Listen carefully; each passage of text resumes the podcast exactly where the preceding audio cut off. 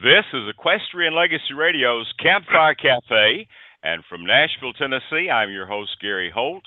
Joining me in beautiful Santa Clarita, California, is the equally lovely Bobbi Jean Bell.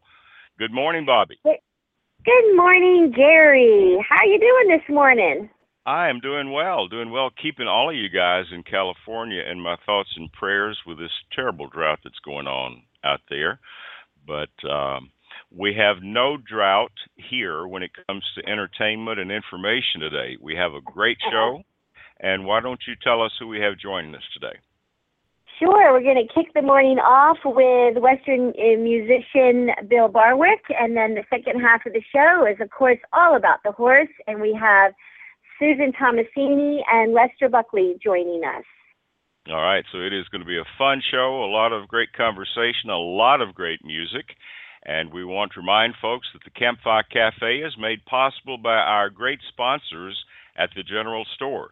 You'll find everything for the horse lover and folks that love the equestrian and western lifestyle in the General Store on our website at equestrianlegacy.net. So grab a cup of coffee, take a deep seat in that saddle, and when we come back, we're going to be talking with Bill Barwick. You're listening to Equestrian Legacy Radio, heard around the world on our free mobile app and online at equestrianlegacy.net.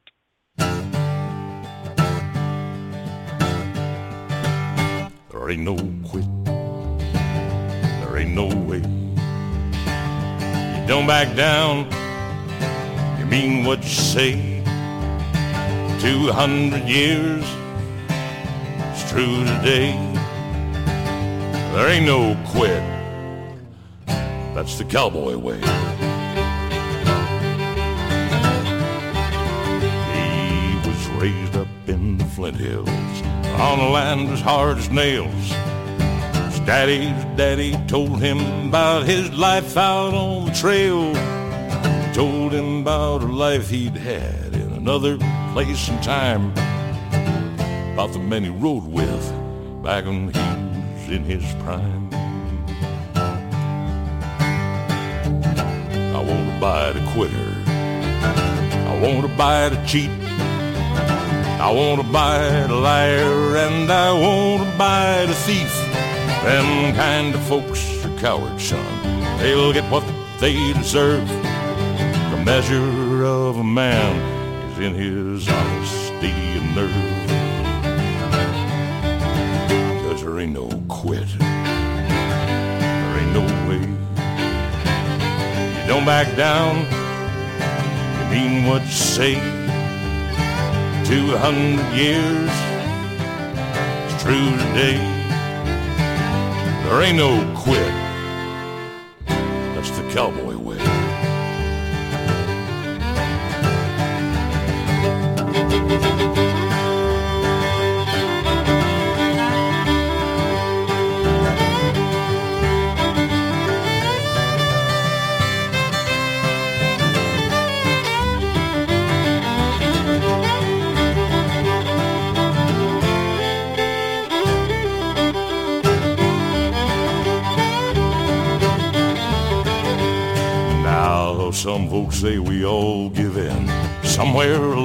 What we learned about ourselves is who we are today.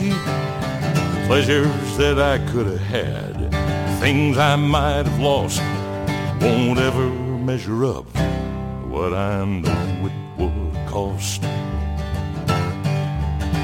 Cause there ain't no quit, there ain't no way. You don't back down, you mean what you say. Two hundred years, it's true today. There ain't no quit, that's the cowboy way. Cause there ain't no quit, there ain't no way. You don't back down, you mean what you say. Two hundred years, it's true today. There ain't no quit, that's the cowboy way. cause there ain't no quit. That's the cowboy way.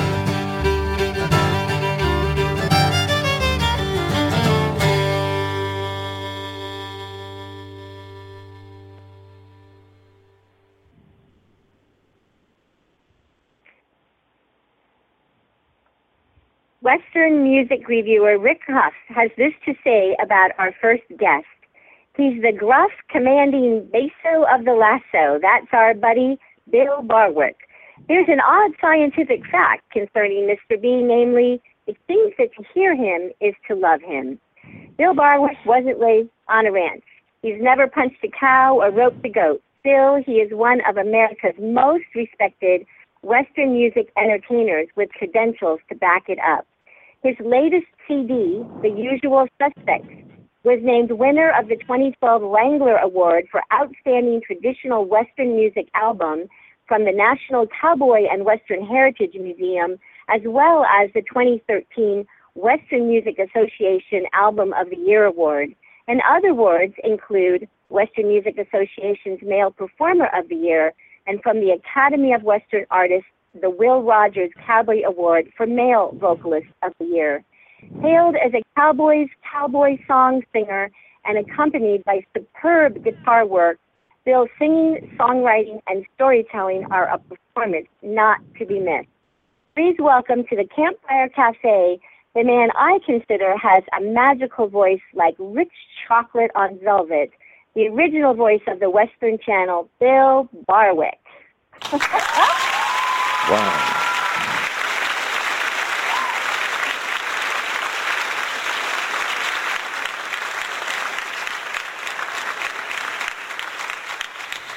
Well, Bill, I tell you what, I've I've visited with you on the phone the other day and listening to your music, and I just feel inferior when it comes to voices. So I appreciate that. Thank you. I, I I appreciate the compliment that that you pay. Years ago, when my friend Johnny Western and I would get together on his radio station out in uh, in Kansas, he'd tell folks. He said, "You know, I I think I sound pretty good on the radio," and then Bill Barwick comes in and makes me feel like I'm 13 years old again. well, Johnny's got the voice too, so just yes, he does. Yes, writer, he does. So anyway, well, we're delighted to have you on the show today and introduce you uh, to a worldwide audience that may not be familiar with you, as well as your fans. And uh, let's kind of get into a little bit about your background, where you grew up, and how you got started into the music to begin with.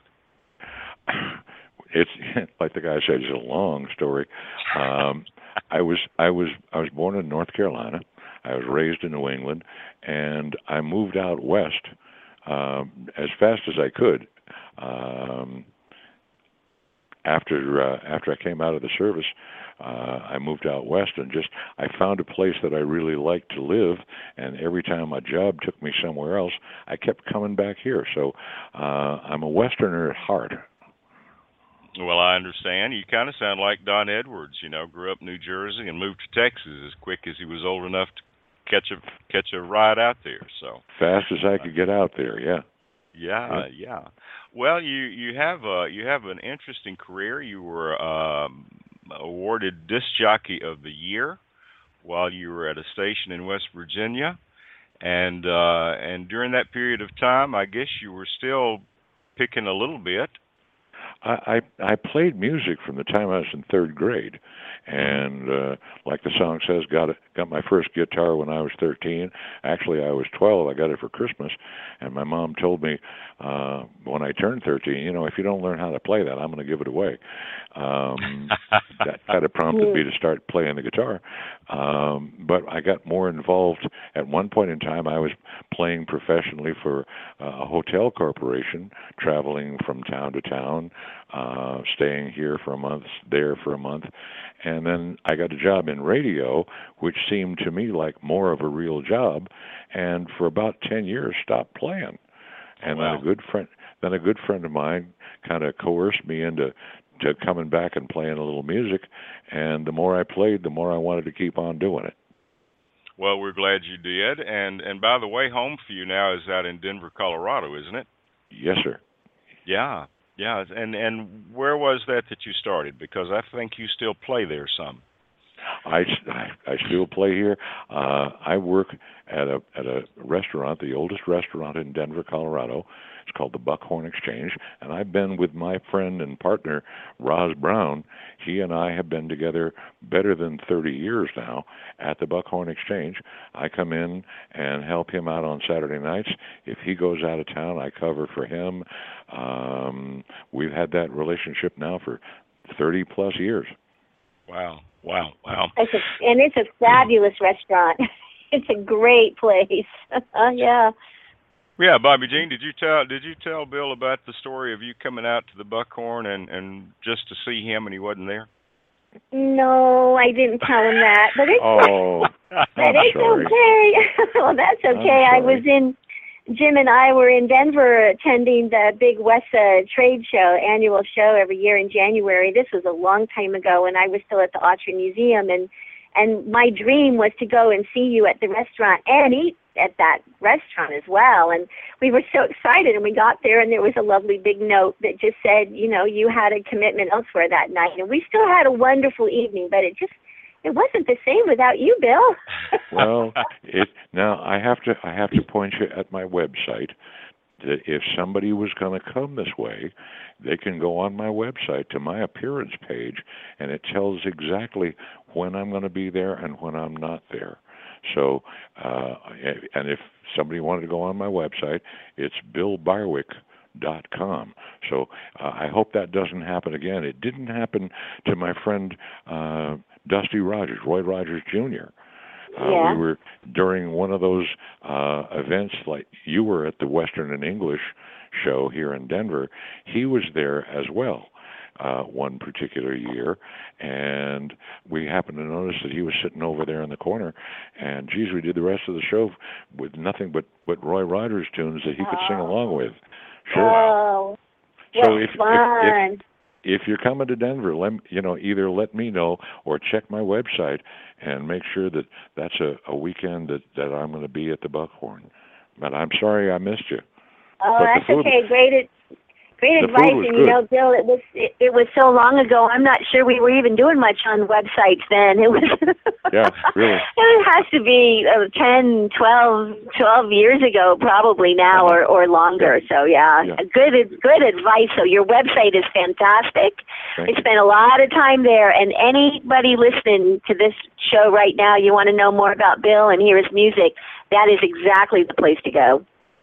Uh, Well- I said on I said on one of my shows, I said, you know, five years ago, I didn't know what a Google was. Today, today, I am one. yeah, yeah. yeah. you go to you go to Google and you go to Google and type my name in, and you'll find out more about me than even I know. Oh wow, wow, wow. Couldn't, couldn't do without Google, but we want to share a lot of your music today, get as much as we can in, and uh, we're going to do one right now called "Just Lucky," I guess. One and of my Bill, favorites. Tell us, tell us about this song. Uh, a very good friend of mine by the name of John Nelson is a cowboy poet here in Colorado, and he once wrote a poem that asked for just one more day to enjoy all the things, all the blessings that he was given. And I took it to heart, and I was my bass player and I were riding to a show, and believe it or not, I just wrote down the words as they came, and we arranged the song on the tailgate of his pickup truck. Oh wow, wow. Well, this is a great song. We're going to listen to "Just Lucky," I guess, and when we come back, we're going to talk more with Bill Barwick, and uh, I want to find out a little bit about some of this voiceover and announcing work that you've done. But right now, let's take a listen to "Just Lucky," I guess. You're listening to Equestrian Legacy Radio, heard around the world online at equestrianlegacy.net.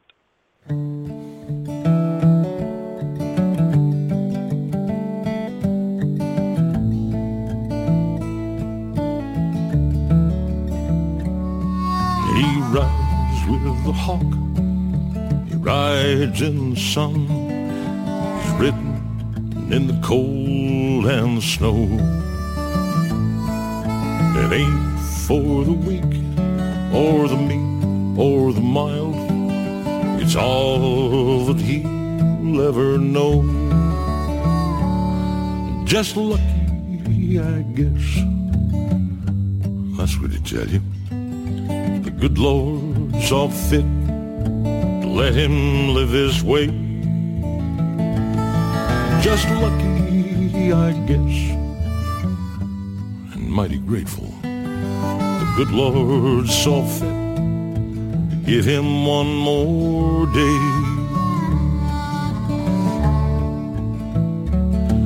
Well, he's broken his nose, his fingers and toes. Don't ask about his back or his knees. This life that he leads reads better than it lives.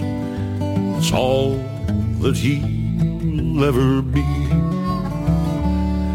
Just lucky, I guess. That's what he'd tell you. The good Lord saw fit to let him live his way.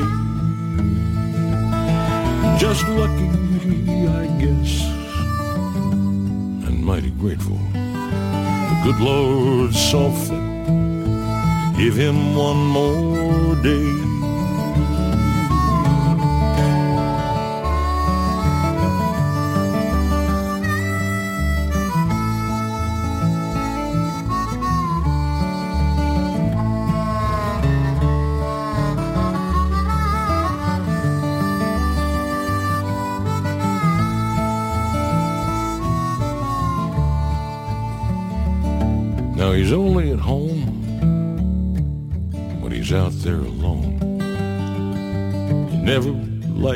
City or the greed.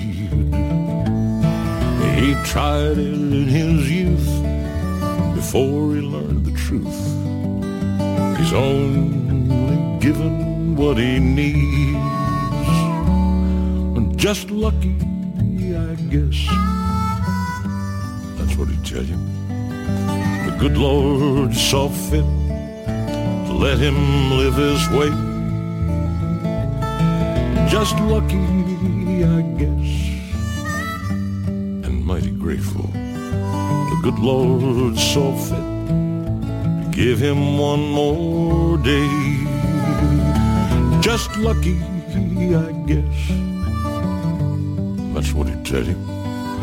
The good Lord saw fit to let him live this way.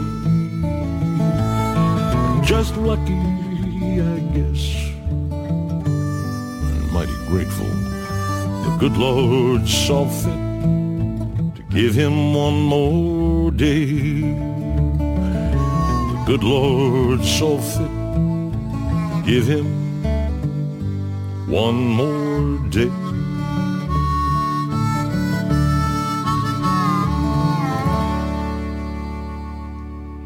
That's just lucky, I guess, by Bill Barwick. And uh, Bill, that reminds me of a friend of mine. I would uh, ask them how they're doing today, and they said, "Well, I woke up breathing."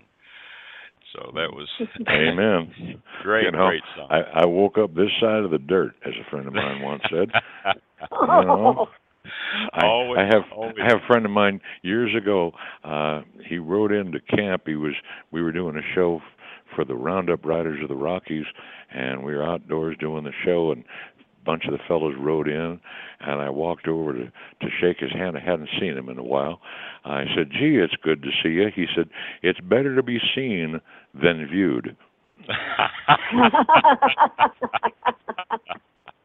I like I like that. I like that. hey, tell us tell us uh, a couple of questions that I have, and I know Bobbi Jean's got some questions too. But um, uh, first of all, let me ask you how and when the uh, voice-over work and the announcing work got started for you. Well, that that came about primarily as uh, an adjunct to the radio business. I mean, I, I got into radio when I was I was singing for a living, and a fellow walked in and said, "Geez, I'd I'd give anything to have you on my radio station. Uh, I'd love to have your voice on my radio." I said, uh, "You tell me where where where I need to be, and uh, I'll I'll take the job." Because I I had gone to school to be in in radio Wow. All right. I had I when I came back from the from the military, uh, I I used the VA to go to school and went to a broadcast school, and learned all the different parts of broadcasting, uh, the engineering part of it, the sales part of it, the on-air part of it, all of that, and just I went in order to pay for going to school. I played music. And so it was I, I never did get a job through the school. I i had a job with a with a, a hotel chain instead. And i finally had somebody come up to me and say uh, we want to hire you on my radio station. And i made the jump right then I figured oh, wow. it was a re- it was a real job. You know, they say that real musicians have day jobs. Well, there there was my chance. You know, and then the, the voiceover business just became uh, kind of a part of it, where someone would come to me or come to a salesperson at the station and say, "I want to hire that particular voice," and I just kind of a little at a time added on to it, and uh, still to this day uh, do that kind of work as well as playing music. And oh, with wow. the with the use of a computer, um, I'm pretty much free to do a lot of that stuff right here in my office.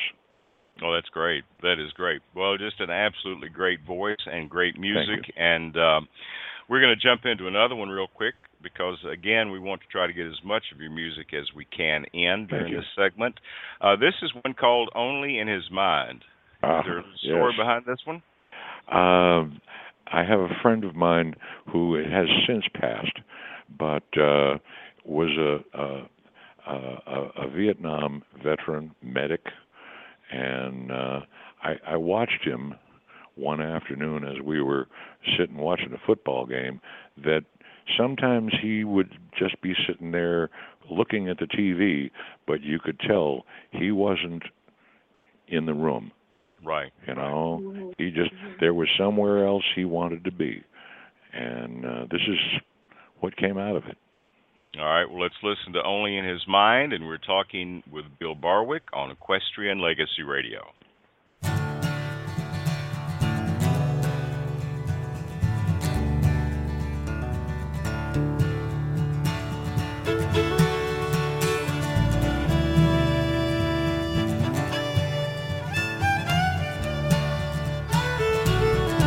Runs away from time to time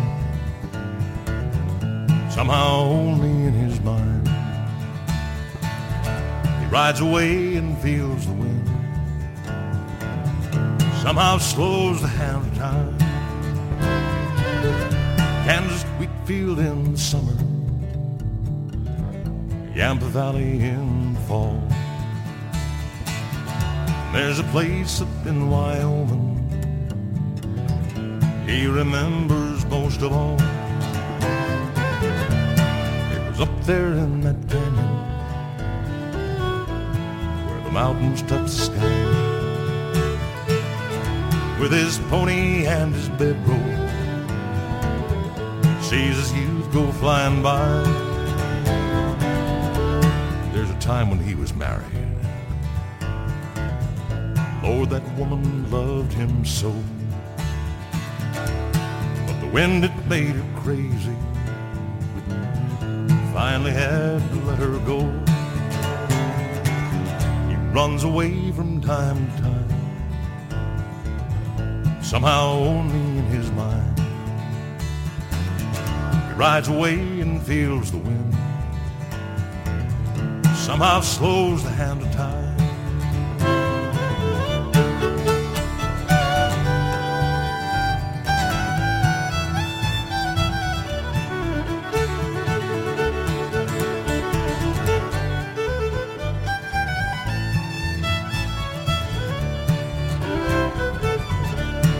Remember when I saw him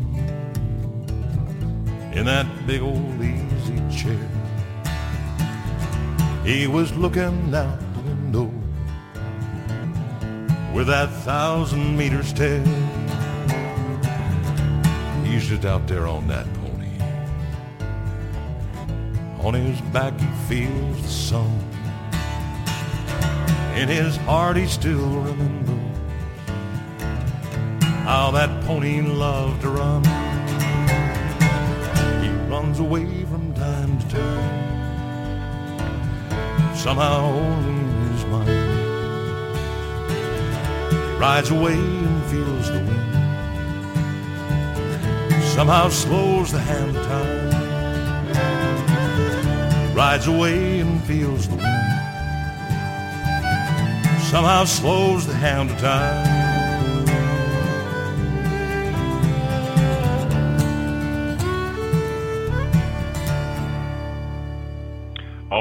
Mind, and uh, listening to that, I can kind of relate to that. You know, when you get out and you're on a ride, uh, it just kind of stops time. You don't worry about things, and Yep. you're kind of in the present. Just a just a great, great song.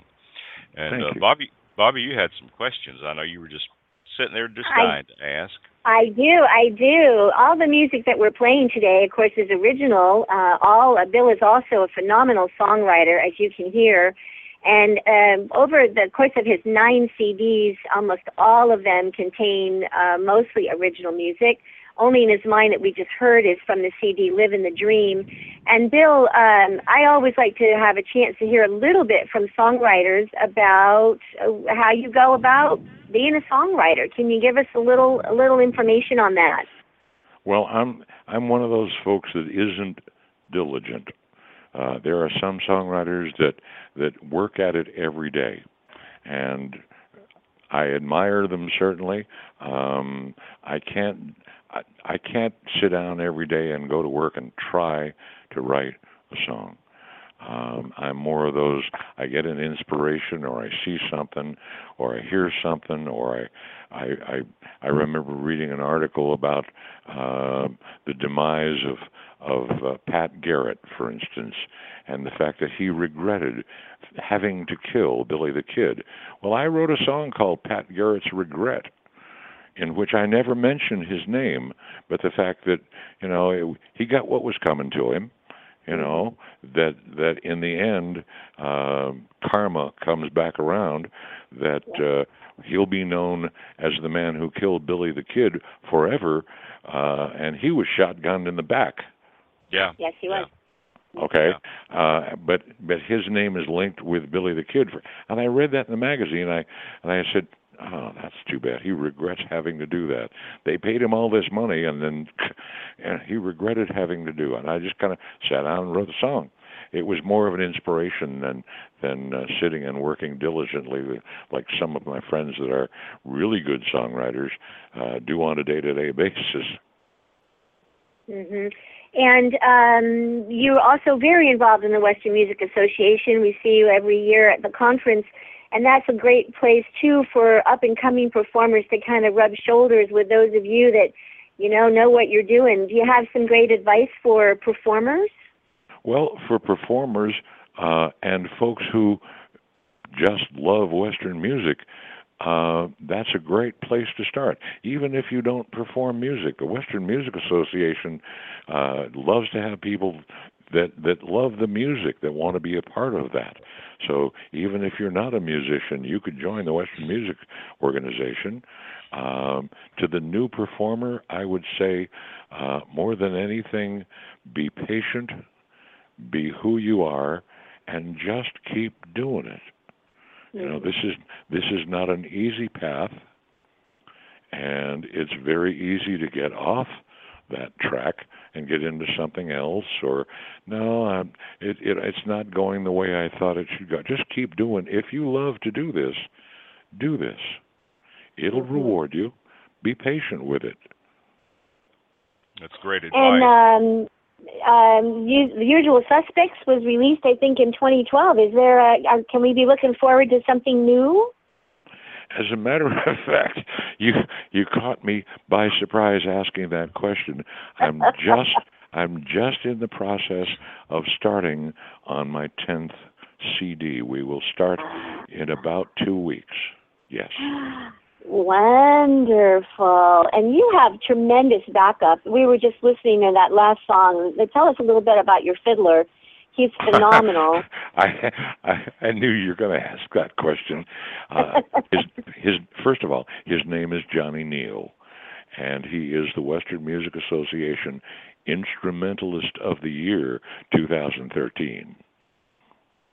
Yeah, he's it's wonderful. Okay, and yeah. he's he's been he's not only my fiddler, but he is what is called in this area the fiddler of choice. Mm. Um, he works not only with me, but a number of other groups, and has worked with folks like Willie Nelson, the Nitty Gritty Dirt Band, Sons and Brothers. I mean, and his, his background is one of instrumental music.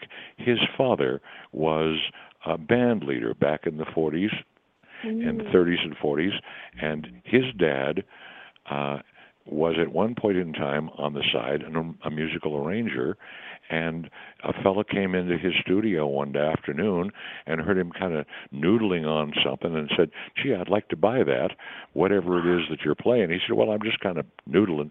Well, the guy's name was Lawrence Welk, and the tune and the Wow. tune was was the tune was uh, "Bubbles in the Wine." So Oh. Johnny com- Johnny comes from a musical heritage and explains he not only plays fiddle, he plays violin. Mhm. Sure. And he ex- Got it. he expla- and he explains the difference between a violin and a fiddle. He says the violin has a brown neck and the fiddle has a red neck. I like it. Uh, So when when when when I'm when I'm able to, I go find Johnny. Uh, Yeah. Well, great, great music. There's another one that we want to get to right quickly, and that's one that's uh, called "All You Got Your Name." And one of the things that we've talked about with a lot of our Western artists uh, is the fact that Western music speaks to everybody. It doesn't make any difference where you've come from, and and I think this song does as well. Tell us about this one. This is this is more about my dad than anything else. When I was when I was young, uh, he took me over to a gas station one Sunday morning. That and the, the gas station was was also a car uh, dealership, and we were going to go out of town, and the banks weren't open, so we couldn't cash a check to to have any money to go on this trip that we had to go on quickly, and we went over to this guy's dealership, and my dad wrote him a check. Back in the old days, before there were ATMs, Right, and right. he got he got back in the car and he said, "Just want you to remember, all you got your name. I That's can it. walk in there and write a check, and that man will hand me money, knowing that that check will go right straight to the bank, and he'll make his money. All you got your name." Oh, that's a great story. Great story. And then a great song. So let's listen to All You Got Your Name. We'll be back to talk with Bill.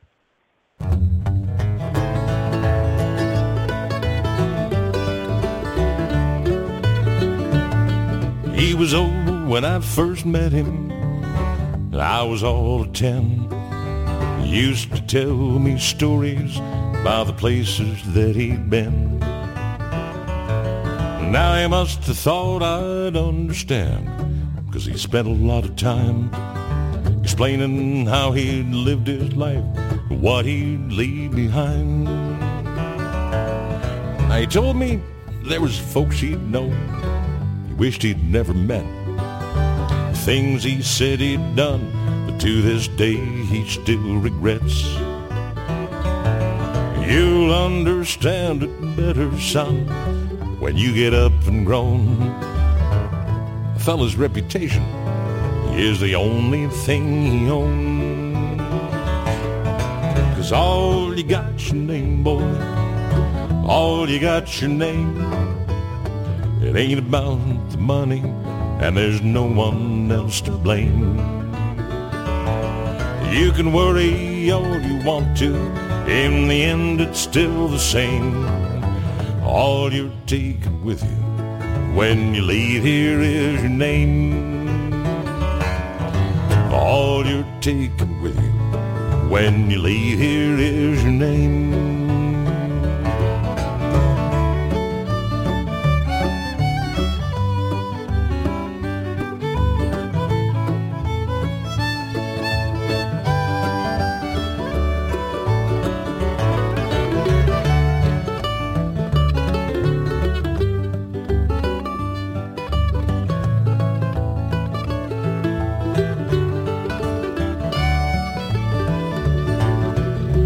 Gone on and I've grown up.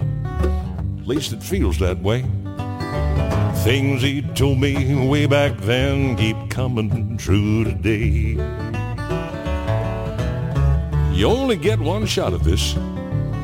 I learned that as a kid.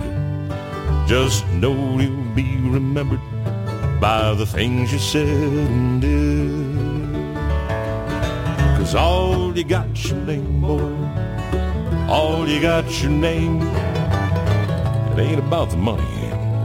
And there's no one else to blame. You can worry all you want to. In the end, it's still the same. All you're taking with you when you leave here is your name. Cause all you got's your name, boy. All you got's your name. It ain't about the money, and there's no one else to blame. You can worry all you want to. In the end, it's still the same. All you're taking with you when you leave here is your name. All you're taking with you when you leave here is your name.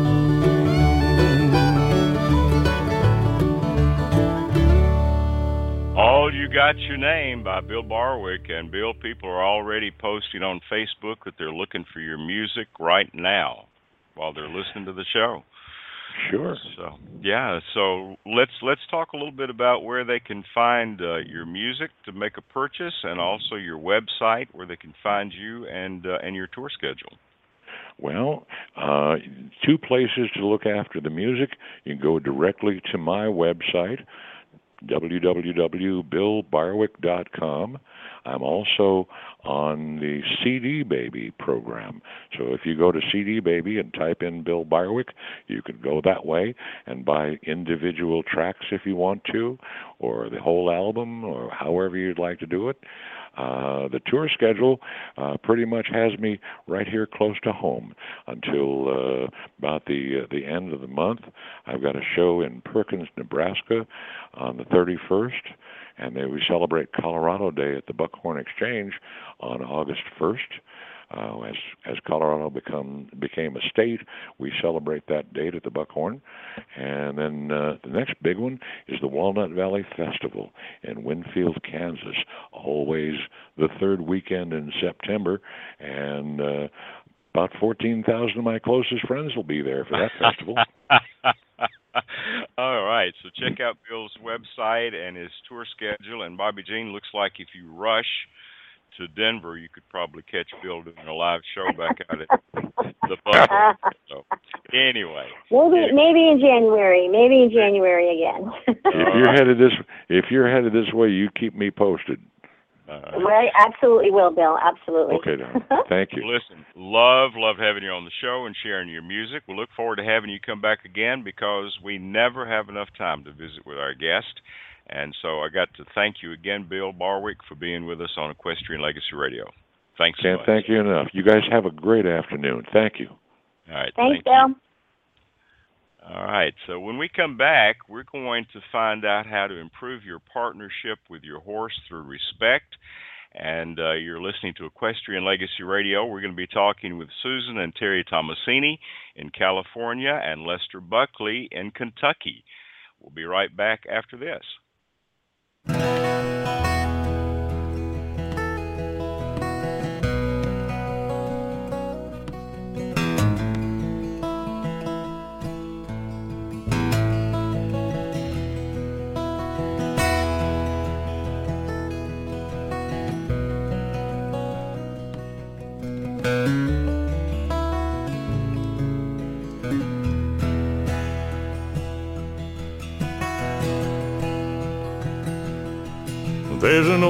Oklahoma sunset painted on the sky. The rain rain's finally quit. The wind's finally died. There's a half a hundred head of grumpy mama cows, and blue stem grass is belly high.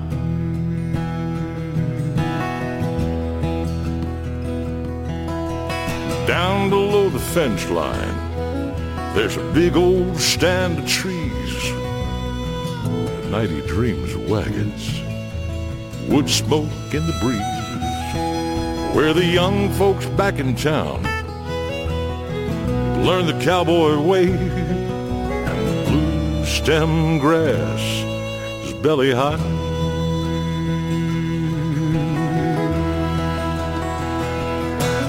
Where the blue stem grass is belly high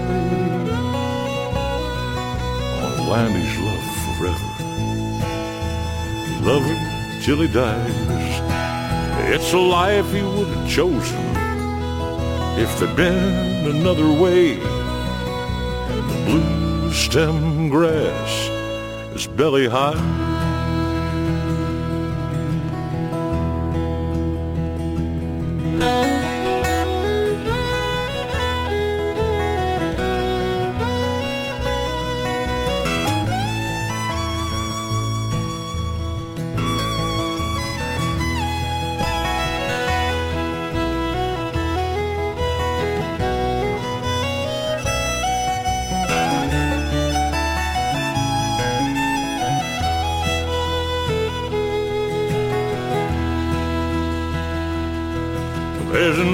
Oklahoma sunset painted on the sky. The rain's finally quit. The wind's finally died. He'll be headed for the barn as the shadows start to fall and the blue stem grass is belly high.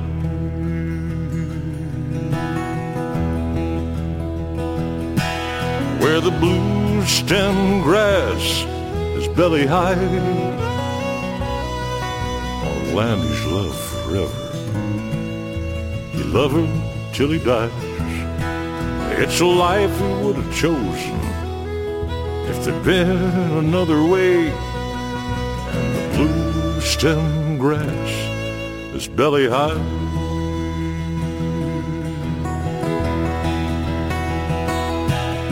It's a life he would have chosen if there'd been another way. And the blue stem grass is belly high.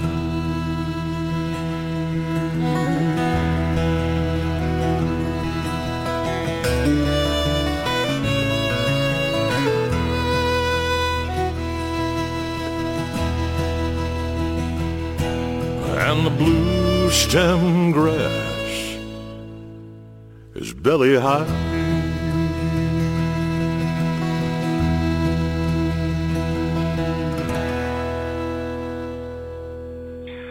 Well, we have been looking forward to our next guest for quite some time. Uh, Bobbi Jean has gone through both websites and researched and studied and watched video. And uh, to be a person that only owns a Breyer model horse, I know, I, I know, she, I know she's excited to to be able to sit in and visit with these folks. But we want to welcome Susan and Terry Tomasini to the show, and also Lester Buckley and Susan and Terry are in California, and Lester is not too far from me in the bluegrass state in uh, Kentucky right now. So, guys, welcome Right. to the show. Thank you very much. Glad to be here. Thank you. Welcome. Glad to be here. Well, we're so- Happy to meet you all. Likewise.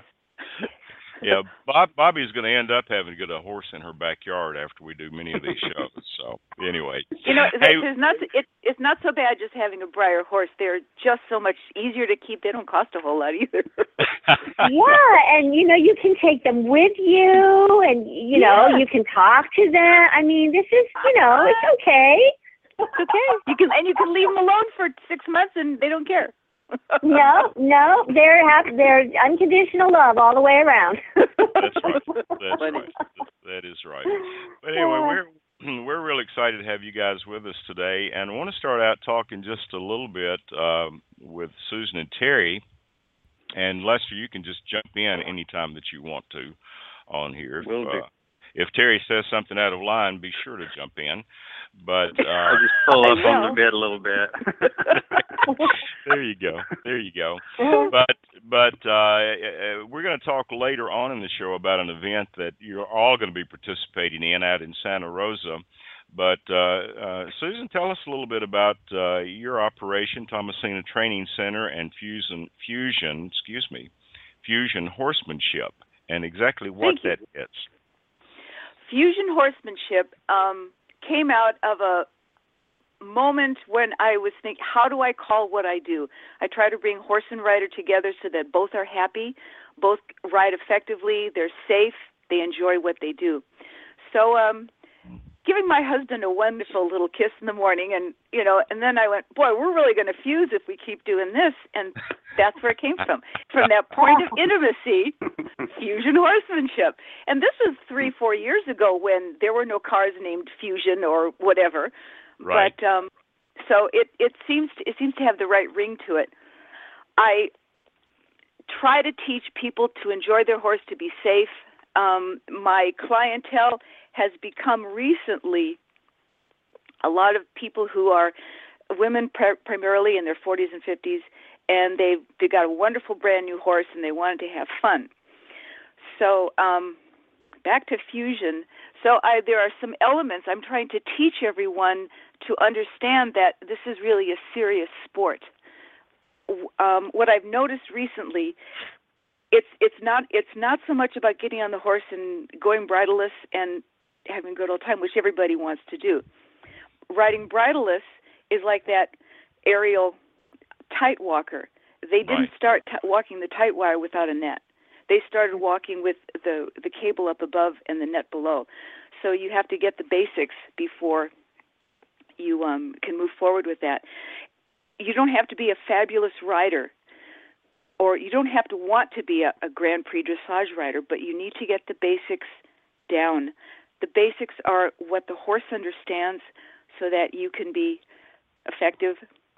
Uh, one thing happened with me, it a brilliant moment I was fortunate enough to receive. I was riding a, a Mustang mare, trying to teach her to back up from the saddle. So I give a little pull on one rein, one rein more than the other, and she resisted, put her nose up there. And she's not getting it, not getting it. So I moved on, tried again a few times, wasn't getting it, wasn't getting it. I eventually got the backup, but as I was leaving, I realized in the beginning this horse had no idea what I wanted by pulling on the reins and, and pull, pulling that bit in her mouth. Right. She had no concept. And that's what I think a lot of people have to understand that when we start asking a horse to do something, putting our leg on their side, pulling the reins, pushing over, the horse does not know what we want, and we expect them to understand that. So um, we have to give the time, horse time to think, time to, to sort it out, and then we reward that.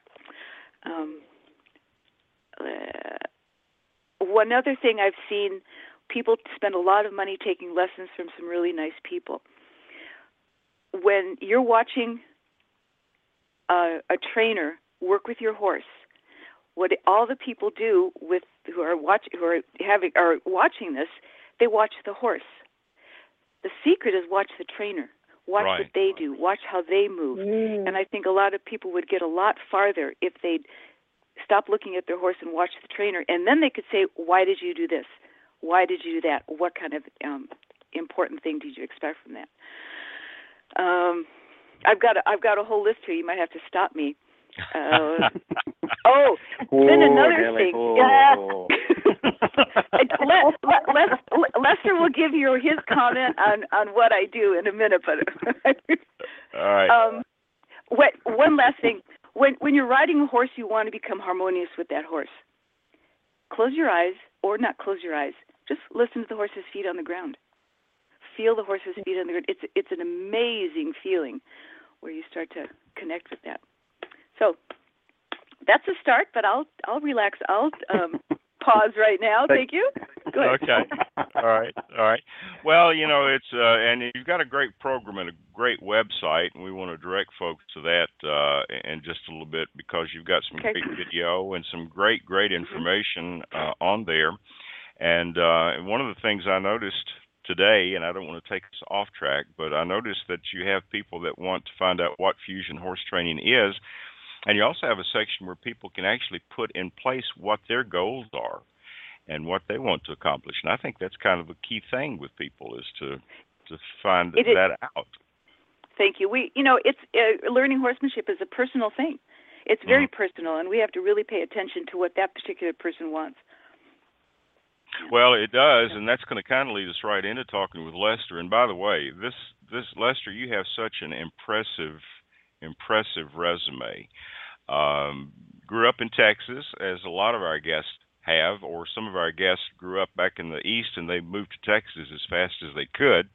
Um, but but you've worked on some of the major ranch. I mean, some of the world's major ranches, the King Ranch out in Texas, and uh, and then that wasn't far enough west for you, and you ended up out at the Parker Ranch in Hawaii.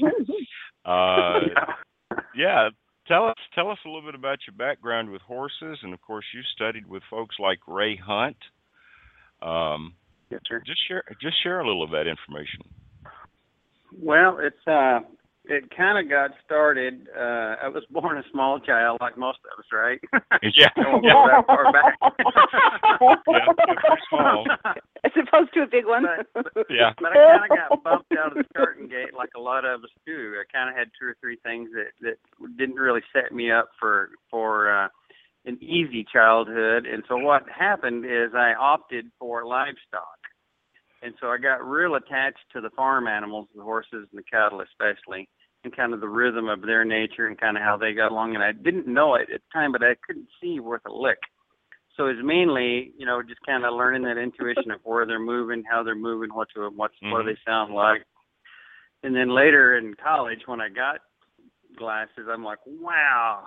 And but by then, a, a lot of things had already set in. And uh, so, so having different people in my childhood uh, allowed me that opportunity to hook up with the with the farm animals and that culture of agriculture, not agribusiness, but that culture of you know, life on the farm with the horses and the cattle, and it was just a regular way of life. hmm Um, homes may change, but the, but the animals and, and and that life was the constant. And that was kind of the safe place for me, and uh, that kind of got me down the road uh, all the way to high school. And in high school, uh, had some really nice farms between our house and high school that would allow me to uh, lope horses before school. And these were horses that had come out of the top training barns and were coming to a breeding farm, but they paid me five bucks a ride to lope them. So I got to ride some horses behind all the top trainers that were kind of uh, big uh, established trainers in the 70s. And uh, so that was high school. Went off to college, got a Bachelor of Science in uh, equine science, range animal science, mainly studying the horse. During those college years, I had a little scholarship that allowed me to go ride with Ray Hunt quite a bit. Oh wow. And it's kind of it's it's the best way. I don't know if you could even do it again nowadays, but it's just kind of the right place, the right time for me. Uh, I wasn't great in college, but I I found this niche for myself, whereas they allowed me to be gone a week to two weeks out of each month with an excused absence from all the academia classes to go ride with Ray. And usually the ranchers would send me colts to ride, and you I'd have a advanced horse for the horsemanship class. And here's the deal: is I wasn't even that talented, but I was perseverance. Because uh, there was, I would, you know, I'd go to these clinics, and I'd always see two or three riders, and I'm like, wow, that guy or that gal's really talented and beautiful, and I was never that one.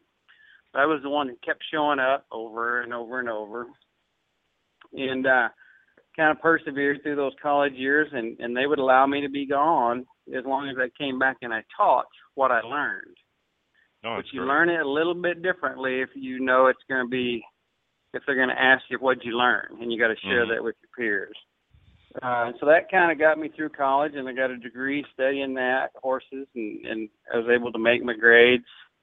And uh, got out uh, got to spend a little bit of time up in northern british columbia with totally untouched mature horses. I'd say the average age was average age is probably eight seven eight years old not even halter broke castrated or anything.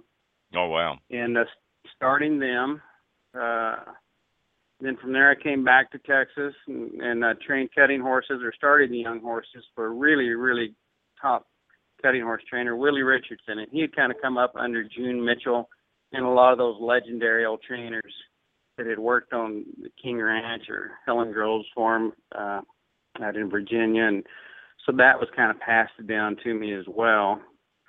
And then after showing and competing there for a number of years, uh, had a had a had an opportunity to go and uh, go out on my own. I was encouraged to go out on my own, and from there, I got the opportunity to go to the King Ranch and train horses for them for a number of years. Then they introduced me to the Parker Ranch in Hawaii.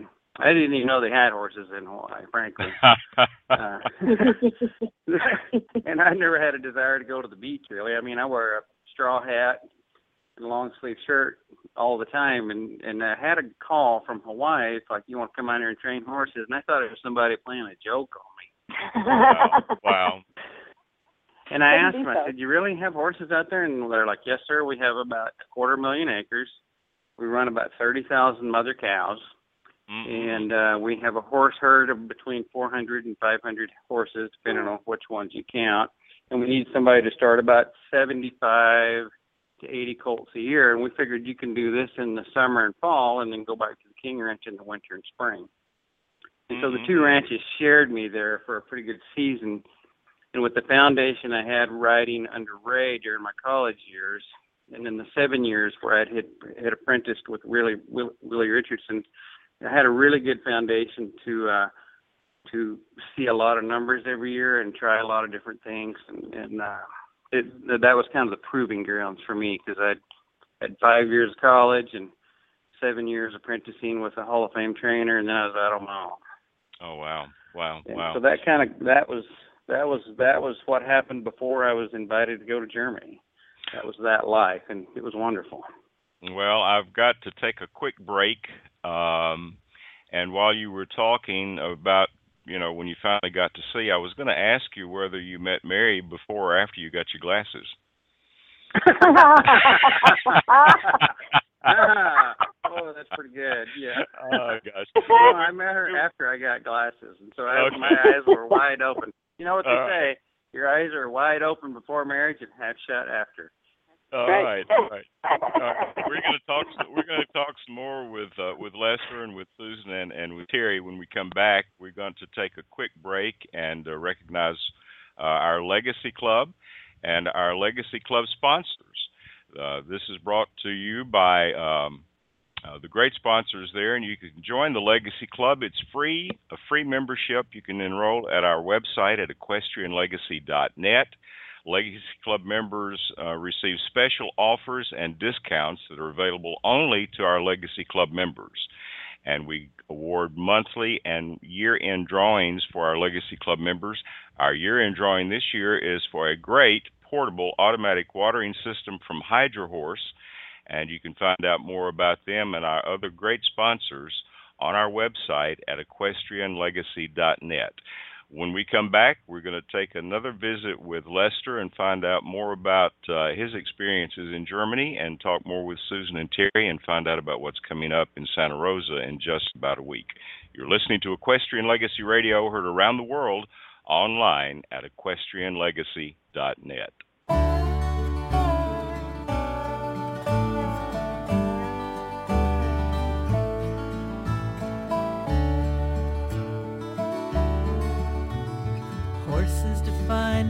life story.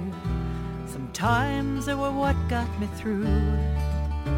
But hardship and heartache got to me, made me doubt all that I knew. Then I spent my life dragging a shadow, wasted years chasing a light. Finally came back to what I needed most and everything's clear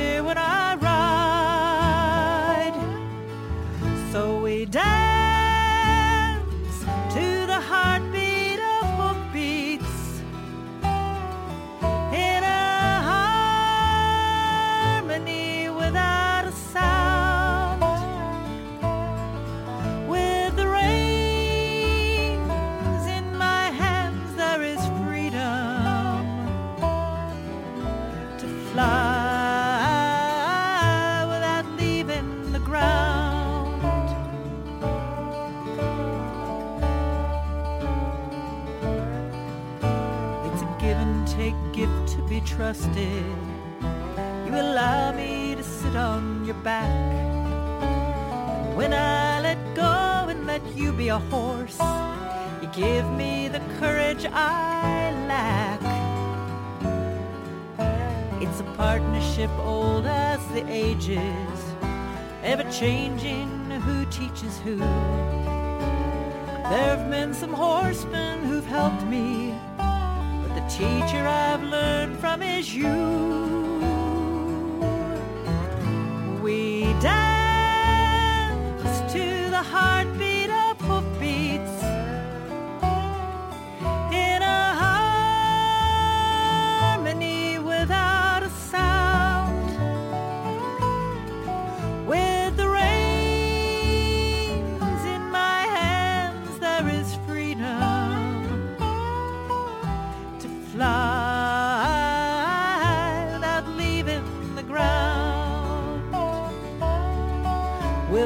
speaking, you comfort my soul and quiet the storm in my mind. Who needs the rest of the world? When I'm riding, I let it go by.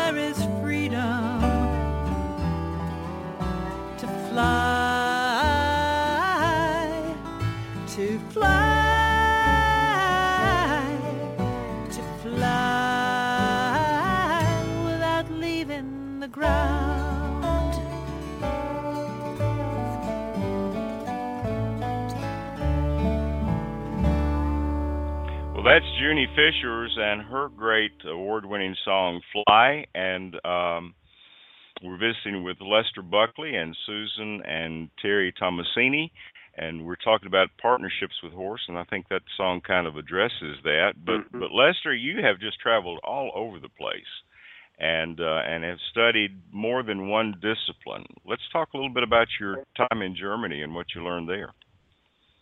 Yes, sir. Well, I'll try to keep it brief because I want to hear about Susan and Terry's deal. Um, but um, I did. I was showing cutting horses in Texas, and uh, you know, I'd already kind of spent my years uh, a couple different places riding colts for the King Ranch and the Parker Ranch in Hawaii, and riding you know 100, 110 colts a year. So I'd figured out a lot of stuff. But I always was uh, had a high level of respect for the classical dressage riders because I'd see those guys like you and I we all do. We see them on the Right. Olympics, and they're winning at the Olympics. But these boogers are 15, 16, 17 years old. And Right. I'm thinking, wow, what kind of sport trains their horses to where they're at their peak when they're 15, 16, 17 years old? And I always wanted to know more about it, but never had the invitation. And I met a guy who was one of the top riders in Germany who was in the next barn over from me in Fort Worth doing a clinic and I got to asking questions and and uh, he invited me to come to Germany. So I showed up in all my western gear and uh and But he wanted that was too. well over a decade ago and uh and and they really welcomed me. I, it, it felt a little bit like a fish out of water walking around with them, but once I got on a horse then I was perfectly home. And then what they found is, well, there's people out there that know some things about horses we don't know because they hadn't seen a lot of what, you know, Ray Hunt and Tom Dorrance had brought to the horse world, but they had their deal down really well. hmm And so over the last 10, 12 years, you know, studying and riding there in Germany, basically I just showed up and I went through their program and never said I really knew anything. Uh, I just went through their different writing programs and licensing structure. There's a test for everything in Germany, and you can't do anything without a license. Uh, and so I just humbly, you know, rode through there and, and got that, and, and eventually got to the level where I was awarded my trainer's license by the German FN for dressage, sport jumping, and cross country. Wow. But during that process, during that, you know, that kind of onerous process, met and became friends with some really top-notch trainers over there. Um, for those sports, which are my friends today, and we ride together and compare notes. And um, and so now I basically incorporate that world of classical horsemanship, specifically for the sport horses, uh, to what I do with the ranch horses and uh, uh, even horses of any discipline here that we're trying to keep healthy and sound and develop them. You know, now I have those fundamentals and some of the advanced techniques to uh, to, to bring to the table to the Western world. So now I can do both, and and it's not me. Anyone could have done it if they had taken the same path. It's nothing particularly special about me. I just had the right opportunity and uh, and the perseverance to see it through. So it's uh, it's a wonderful, wonderful life, and and uh, wouldn't have been able to do it without Mary supporting me, just like Terry and Susan. So. Well, that's great. How I don't I don't want to talk about the differences in the sports, but let's talk about some of the similarities between the classical dressage and the and the uh, sport horse world and the uh, uh, quarter horse world that you came from. What are the similarities? How do you put all that together? You know, Gary, probably the biggest similarities I think that the horse is looking for from us is the horse is designed uh, to be lived with and, and worked with in a real deep understanding kind of way. And both of those worlds, we can do that by fulfilling the horse's needs. What does the horse need from us uh, to thrive? And then we can channel it into whatever particular sport it was designed for and we feel like we'd like to do with it. But we're always finding that developing it and releasing it into kind of a neutral and balanced state whether you're working cattle or you're sorting cattle on a big ranch or uh, you're jumping or you're doing classical dressage, it doesn't matter. But when those horses have developed to a level of physical and emotional maturity that they can do those things with poise and balance and grace, those are the big similarities we have in there. And those those gymnastic exercises that we bring to the table from the classical world actually go back to a lot of our cavalry exercises where they needed to keep their horses fit for battle mm-hmm. when there wasn't a battle. So there right. would be long seasons where there wasn't a war to go to, and but they needed to keep their horses, obviously pre-industrial revolution, pre-tanks. They needed to keep those cavalry mounts fit and ready to defend their homeland year round. And so a lot of these exercises that we do are from that world now designed for sport. But going back to its true essence, well, ranch work is a lot like that. You know, working cattle is a lot like that. You know, we're we're constantly looking at getting the horse to do a particular job for uh, uh, a way of living and a way of life. The, the you know, and, and that's kind of that's where the two worlds kind of meet to me. It's from the horse's point of view, what do they need to thrive in their particular environment, the way they were designed to be worked with and lived with. Okay.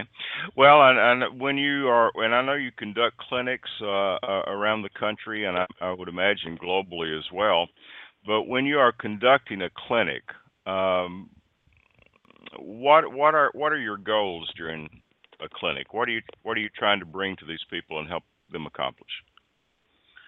Great question, Greg. Uh, the the really the biggest thing is getting the people to to kind of put their own agenda on the side for a little bit and and ride and live and and work with their horses from inside their horse, from their horse's point of view, from their horse's vantage point, and the needs he or she has, and then bring them along, train them, and learn to live and develop them and, and, and raise their level of aptitude up. And so every horse is individual, every rider is an individual, I don't really have an agenda when I walk in there. I just I would just watch them, and you can see when the communication is not really working, and that's where I start. It's like, well, you know, if your horse is kind of saying this, can you feel or hear or see, depending on the strength of the person, that, and and get the people to kind of start thinking from their horse's point of view, and then they can develop them. And so I'm constantly working on helping people become fantastic riders through a better understanding of fulfilling the horse's needs and then challenging the horse to grow. Mm-hmm, mm-hmm. Well, I know, and and and Bobbi Jean, I don't know if you read this or not, but Lester has trained over two thousand horses. That's a whole lot of yes, horses. Yes, I, I did. Is, Both of these guys I knew that was. I knew that was going to be online, so I tried to be conservative, but it's well over 2,500. oh, wow. but you know, I didn't want to say anything that wasn't like you know right. So I'm like, well, you know, it's twenty six, twenty seven hundred, but it, two thousand would be safe to say. So. Lester wins. Lester wins. that's, that's good. That's, well, that's a lot of horses. That's a lot of horses. A lot of horses, yeah. Hey, well, both I'm, of uh, our guests have both of our guests have terrific websites, and I enjoyed watching videos on on both websites, especially since I don't know anything. Um, Susan, you are just magic to watch. Uh, I'm so interested in in uh, dressage, uh, both understanding the differences or similarities between classical and then Western, and now cowboy. It's fascinating right. to me. Yeah, yeah, and it's it's a marriage of uh, that's been a long time coming to get. Uh, just it's just doggone good riding and we put a western saddle on there and add a little less western flair to it, um, which is things a little more easy. Um, and this is what we get, and we find at these cowboy dressage shows, people are excelling in their horsemanship like never before. That's one one thing we're really glad to see, where the the harmony and partnership between a horse and a rider is really coming to fruition here by adding some of these uh, classical dressage principles. Well, I was as I was looking at the number of horses that uh, that Lester has trained, uh, and and I think this would probably be true for for uh, Susan and for Lester. Um, as much or more than training the horse, I expect the training of the rider is probably the most difficult and the one that needs addressing most often. It, I would it say is, amen it to is, that. Probably. That's right. You know, it's it's really never the horse's fault. Horses try; they they want to do it just what we want. They're just trying so hard, doggone hard, to understand. You know, if the saddle hurts, they're they're distracted by that. If the rider's bouncing around a little bit more than necessary, they're distracted. You know, it's we expect a lot of them. Yeah, well, there's a, uh, you know, when I watch uh, uh, some of these groups that I'm on on Facebook, Facebook is a great resource for a lot of different things. But when I look at some of the photographs that people f- post on their horses, I think, you know, they need a lesson. You can just watch. it it is it is grievous when we when I'm sure when Lester and I Lester and I see somebody ride and I'm just I'm just dying. I want so much to say, did you ever think of maybe doing this and that would help? But Mhm. you know, no one wants your advice. All right, right, right.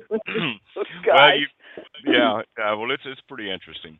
But um, you've got a you've got a great clinic that's coming up. Uh, is it next week? It's in next Santa Rosa? weekend. Right. Next Friday, weekend, Saturday, yes. Sunday. Yeah. Okay. All right. And so this this was interesting to me. It's it's a Lester Buckley clinic, and uh, and Susan Tomasini is one of the students. So let's let's talk a little bit about what uh, will go on during this clinic. And um, uh, Susan, as a student, what do you expect to learn? I'm um I'm going to ride a client's horse there, and he's. I expect to for Lester to see what little piece am I missing in order. I have a few problems with this horse, and what what is the piece I'm missing? What am I doing? What could I be doing better to help this horse get along better? And um, it, they say that all good writers always have a ground person to see things that they can't see. So that's I'm really excited about that. Lester is is I always give him permission to be real hard on me. So he hasn't made me cry yet, but it's And you're a really Yeah. good sport about that too. You know what? Not everybody can take what you take. You're a good sport. Thank you. Oh gosh. Thank you. Oh, gosh. Oh gee. Well, now Yeah, this the clinic the clinic that's coming up. Uh, uh, uh, Lester, what's the what's the basic basis for this clinic? What are you, what are you going to be teaching? Uh, you know, Gary, most of my clinics are pretty similar. It, you know, they change regionally. If I if I'm at a different location, sometimes they'll change. Uh, but we'll have a day of private lessons before and after the clinic, where people can really hone in on their particular needs. And then usually on Saturdays and Sundays, we've got like a a group in the morning that's just kind of getting their feet wet and learning the basics and the principles and, and what are the principal things they need to understand for good horsemanship. And then the afternoon group of riders normally they have a pretty good understanding of the principles, or at least their horse does, and they're trying to come up to speed to, to something a little bit more advanced. So we'll have those groups pretty uniformly grouped. and then we try to keep the groups progressively moving along as the weekend, laying down more principles and, and challenges and bringing things along. And and like anything, as you start to apply a little bit of pressure, you know the weak spots start to show up, and that's where you want to help the people and the horses grow. And and uh, if somebody has a particular issue, then you take time out and uh, address that with a a, um, um, a private writing session, and it's always a win-win deal because you know we want to grow. We don't just want to show up and ride around, and and we're, we're there to kind of learn and lay down some foundational truths from the horse's point of view with the classical exercises, and then we've got some tools. And, and this is not Susan's first time to ride with me. Um, you know, she rode with me last month, and then and in years prior to this also. She's a pretty serious student that way. Well, I think one of the things that exemplifies is the fact that regardless of how knowledgeable that you are uh, about the horse, there's always more to be learning and discovering every day. And um, yes, sir. Yeah. So yeah, that's, horsemanship, that's... horsemanship is one art that you never arrive. Yeah. You never arrive because there's always going to be another horse, going to be another obstacle, another jump. right. Right. well right. Said. Well, let's uh, let's uh, let's tell folks where they can find uh, you, Lester. Well, I'm in Kentucky a large part of the time, but I do have a website, and I apologize if it's not always scrubby Dutch up to date. But I'm not online; I'm on a horse. Uh, that's so, but but my website is buckleysporthorses.com, and um, it's it's uh, got information on there where I can be found wherever I'm at, and then I still have my Hawaii telephone number here in Kentucky, and uh, they're welcome to call me on that and uh, visit if they have specific questions. So we got the clinic coming up in Santa Rosa. It'll be at Sheila Varian's Ranch again in August. Um, Kentucky's got a clinic, another clinic down, or cattle working clinic later in the year down in Parkville, California. But all that information is there at BuckleySportHorses.com. Okay, well, I would encourage folks to check that out. And do you have a Facebook page yet?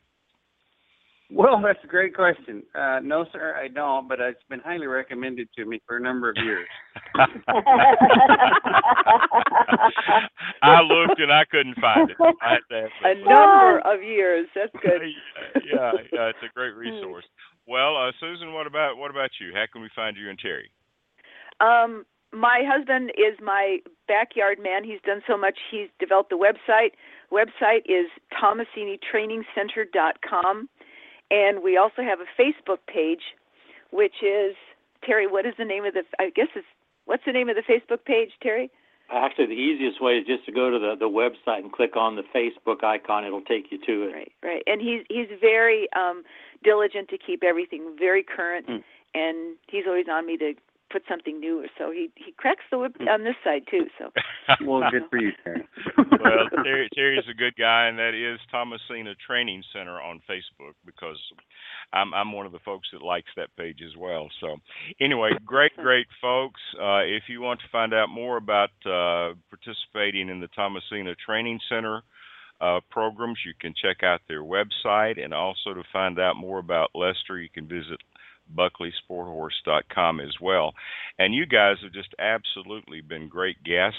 Um, much, much more that we can talk about and could talk about. And by the way, do I have an expert in the Vaquero riding style on the line? Um, I'm not, just getting my feet wet in that. What about you? Yeah, yeah. So we're just getting our feet wet in that, but it's um I'm yeah, I, yeah, it's it's really nice because of the tack they use, the type of saddles I'm trying to develop from that model. Yeah. Yeah. Yeah. Medium. The, yeah, the Texas style is a bit different from California. Sheila Varian, friend of mine there, she she knows it quite well. Uh, but growing up in Texas, we've just got a little bit different take on thing, and of course, there's room for both at the table. Right, right, right, right. Well, we we love our Texas cowboy style and the California style as well. And um, you guys again have been great guests. Terry has been way too quiet, and uh, we'll, we'll have to. We'll have next time, maybe next time note. he can be the featured guest. Well, what I'm actually doing is I'm trying to get some really good music to uh, for Lester and Susan and on all of the, uh, the the folks at the clinic to ride to. So uh, Lester's got very specific taste in music, and I'm really working hard on it. All right, all Thank right. you, Terry. Well, Appreciate that- that. That that flies a good one. We're going to do another one in just a minute from Marianne Kennedy that we're going to close the segment out with. But anyway, have enjoyed having you guys on so very much, and look forward to having you come back and joining us again. And uh, by the way, how far is uh, Santa Rosa from Santa Clarita? Um, About Um, 300 miles. 300 miles, four, 300, yeah, 300 miles, yeah, four hours. I would say so. Yeah, we have we have spent a little time up in that area, and it's just beautiful. But yes, you're not. I mean, as far as California goes, you're not all that far away. Yeah. No, well, nope. you, yeah. Bobbi, load your little briar horse up and just head up to There you Santa. Rosa next weekend. so anyway, I would love to watch. I would definitely be a spectator, and I love the music um, that both of you have used in your videos. That was actually, I know we're closing out the segment, so I may just email you separately about music and how you choose music. That Hmm. to me is really interesting too. Um, beautiful, beautiful choices of music. Thank All you. right. That's one of the advantages of driving long distances. You listen to music that would work. hmm hmm Yeah. oh gosh. Well, listen, A thanks. lot of that music is is Marianne Kennedy's um, and Juni Fisher's with their permission. So we love your uh, Mhm. the folks that you're uh, you're focused on there too, Gary. Yeah, well, they're great ladies, and I'm sure they're happy to share uh, with you as well. So, anyway, look forward to having Susan and Terry back with us again. And Lester, so much fun to talk with you for the very first time, and look forward My to having you guys back. So, thanks so much Thank for being you. with us. And we're Thank going Gary. to come. Thank you. And we're All going to come back and talk with uh, uh, Bobbi Jean Bell just a little bit more when we come back. You're listening to Equestrian Legacy Radio, heard around the world online at equestrianlegacy.net.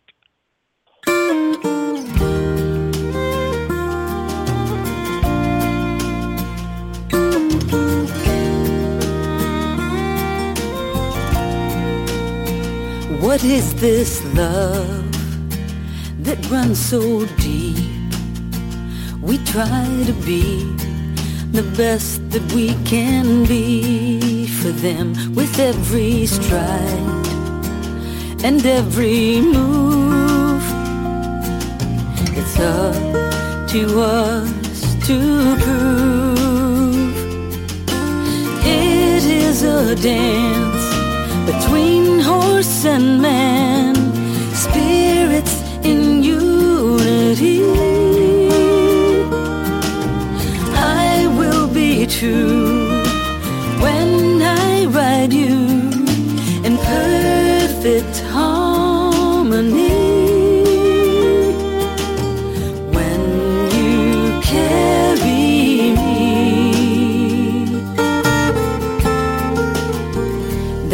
Are big, their bodies strong, their feet are sure. It's up to us to mirror them with every step and every touch. We will earn their trust. It is a dance between horse and man,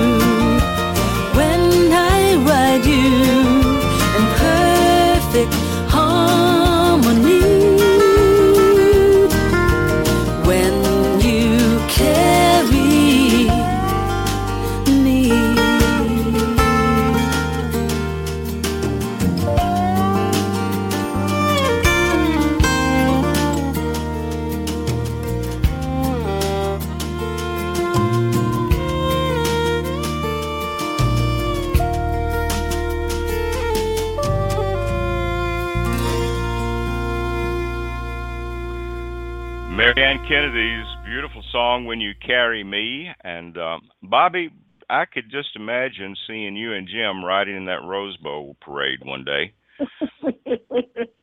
On a float, maybe. yeah, yeah. I don't know. Maybe you, maybe you might be able to saddle up with Belinda and Uh, Bob and ride in it one year. Oh, you know, they have to get up so darn early and they can't have coffee or anything, you know, because it's hours before they can get off the horse. Yeah, yeah, yeah. That that would kill me. I've got to have my Yeah. coffee. But uh, yeah, yeah. Wow, what a- what a great show. Yeah, yeah. Bill Bill Barwick is just such a, a talented guy. Nice, nice guy, and uh, and great music. And um, I'm still jealous of that voice, man. I mean, we made, Uh, we well, we all we we all have our gifts, Gary, and and the and the goal is to find that gift and then use it, give it away, you know, Absolutely. use it. Yeah, Absolutely. Yeah. But uh, but Lester Buckley and Susan and Terry Tomasini, great guests, great great information, and uh, such talented and skilled people in their field, uh, working with people and their horses, and developing that partnership that uh, all horse people would love to have. So it's been a fun show, and um, tell us a little bit about what's going on with Out West. Oh goodness, let's see what's going on at Out West. Well, we're gearing up for our next concert, which is still a couple weeks away. A wonderful uh, trio, the Sidewinder, comes into town. We have Dave Stamey next month. Um, so we are already selling tickets for both of those um, concerts. We are, I'm on uh, the other uh, partner program, radio program this evening with a writer named Jen Christina. We host uh, the Writer's Block, and actually this evening I'll be interviewing the founder of Writer's Block Radio Show and author Jim Christina. He will be our featured author tonight, so I am fast trying to remind myself of all of his 11 books to get ready to have a wonderful conversation with him tonight. And uh, working on just you know um, many more new things for our website. We now have saddles along with saddle blankets, and working on adding more and more products to the equestrian lifestyle. So yeah, we have you know we're pretty busy here at Out West.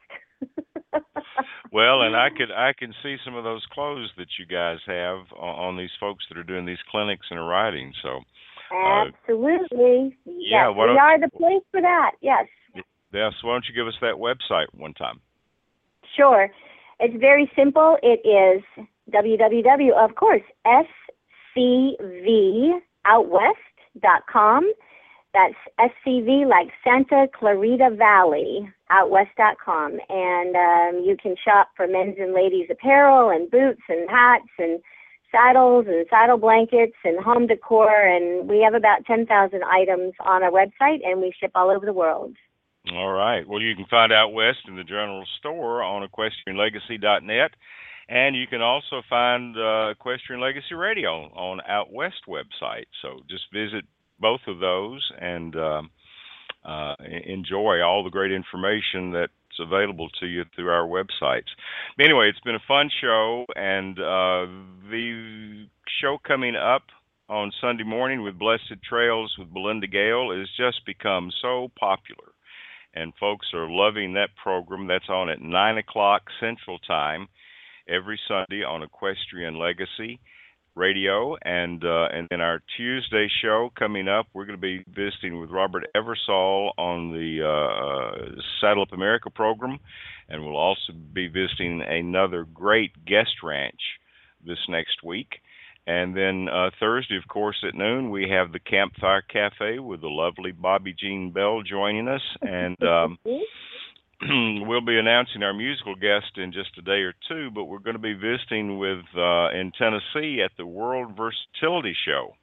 And uh, these are young people that are getting out and enjoying competing in different types of events with their horses, and that's located at the Miller Coliseum, and that's coming up toward the end of the month. So a lot of great programs. We've kind of reworked our website a little bit, Bobbi Jean, so we want to encourage people to go and visit that and and take a look at our new look and uh, also to shop with our sponsors in the general store and our legacy club there And you can find all of that at equestrianlegacy.net. Um, any final thoughts that you have for the day? Um, my final thought for the day is get out that bucket list and get something off of it. Go do it. Go do it. Go do it. And I think with anything that you do in life, just get up and go do it. So that's good advice.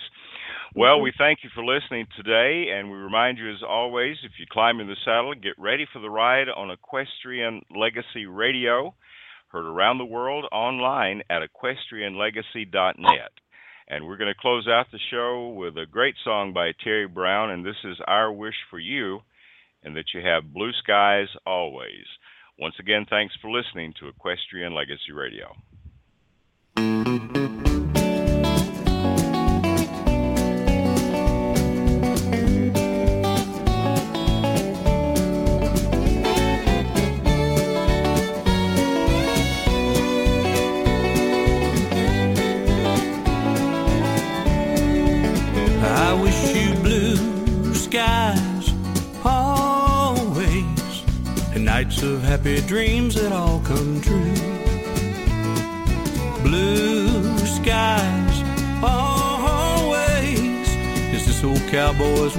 All of you.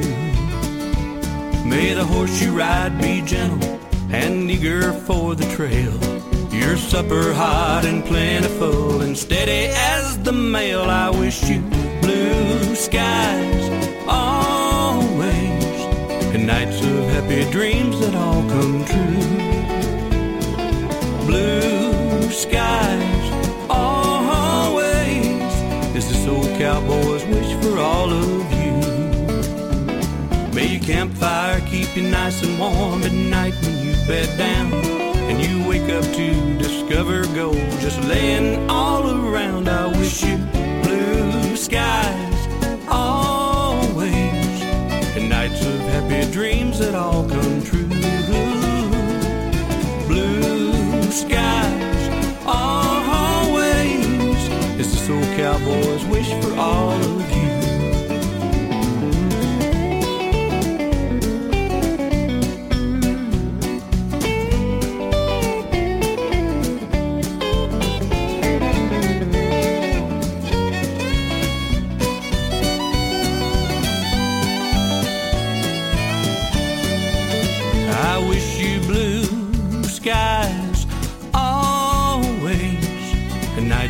happy dreams that all come true. Blue skies always is this old cowboy's wish for all of you. That's this old cowboy's wish for all of you. Yeah, that's this old cowboy's wish for all of you.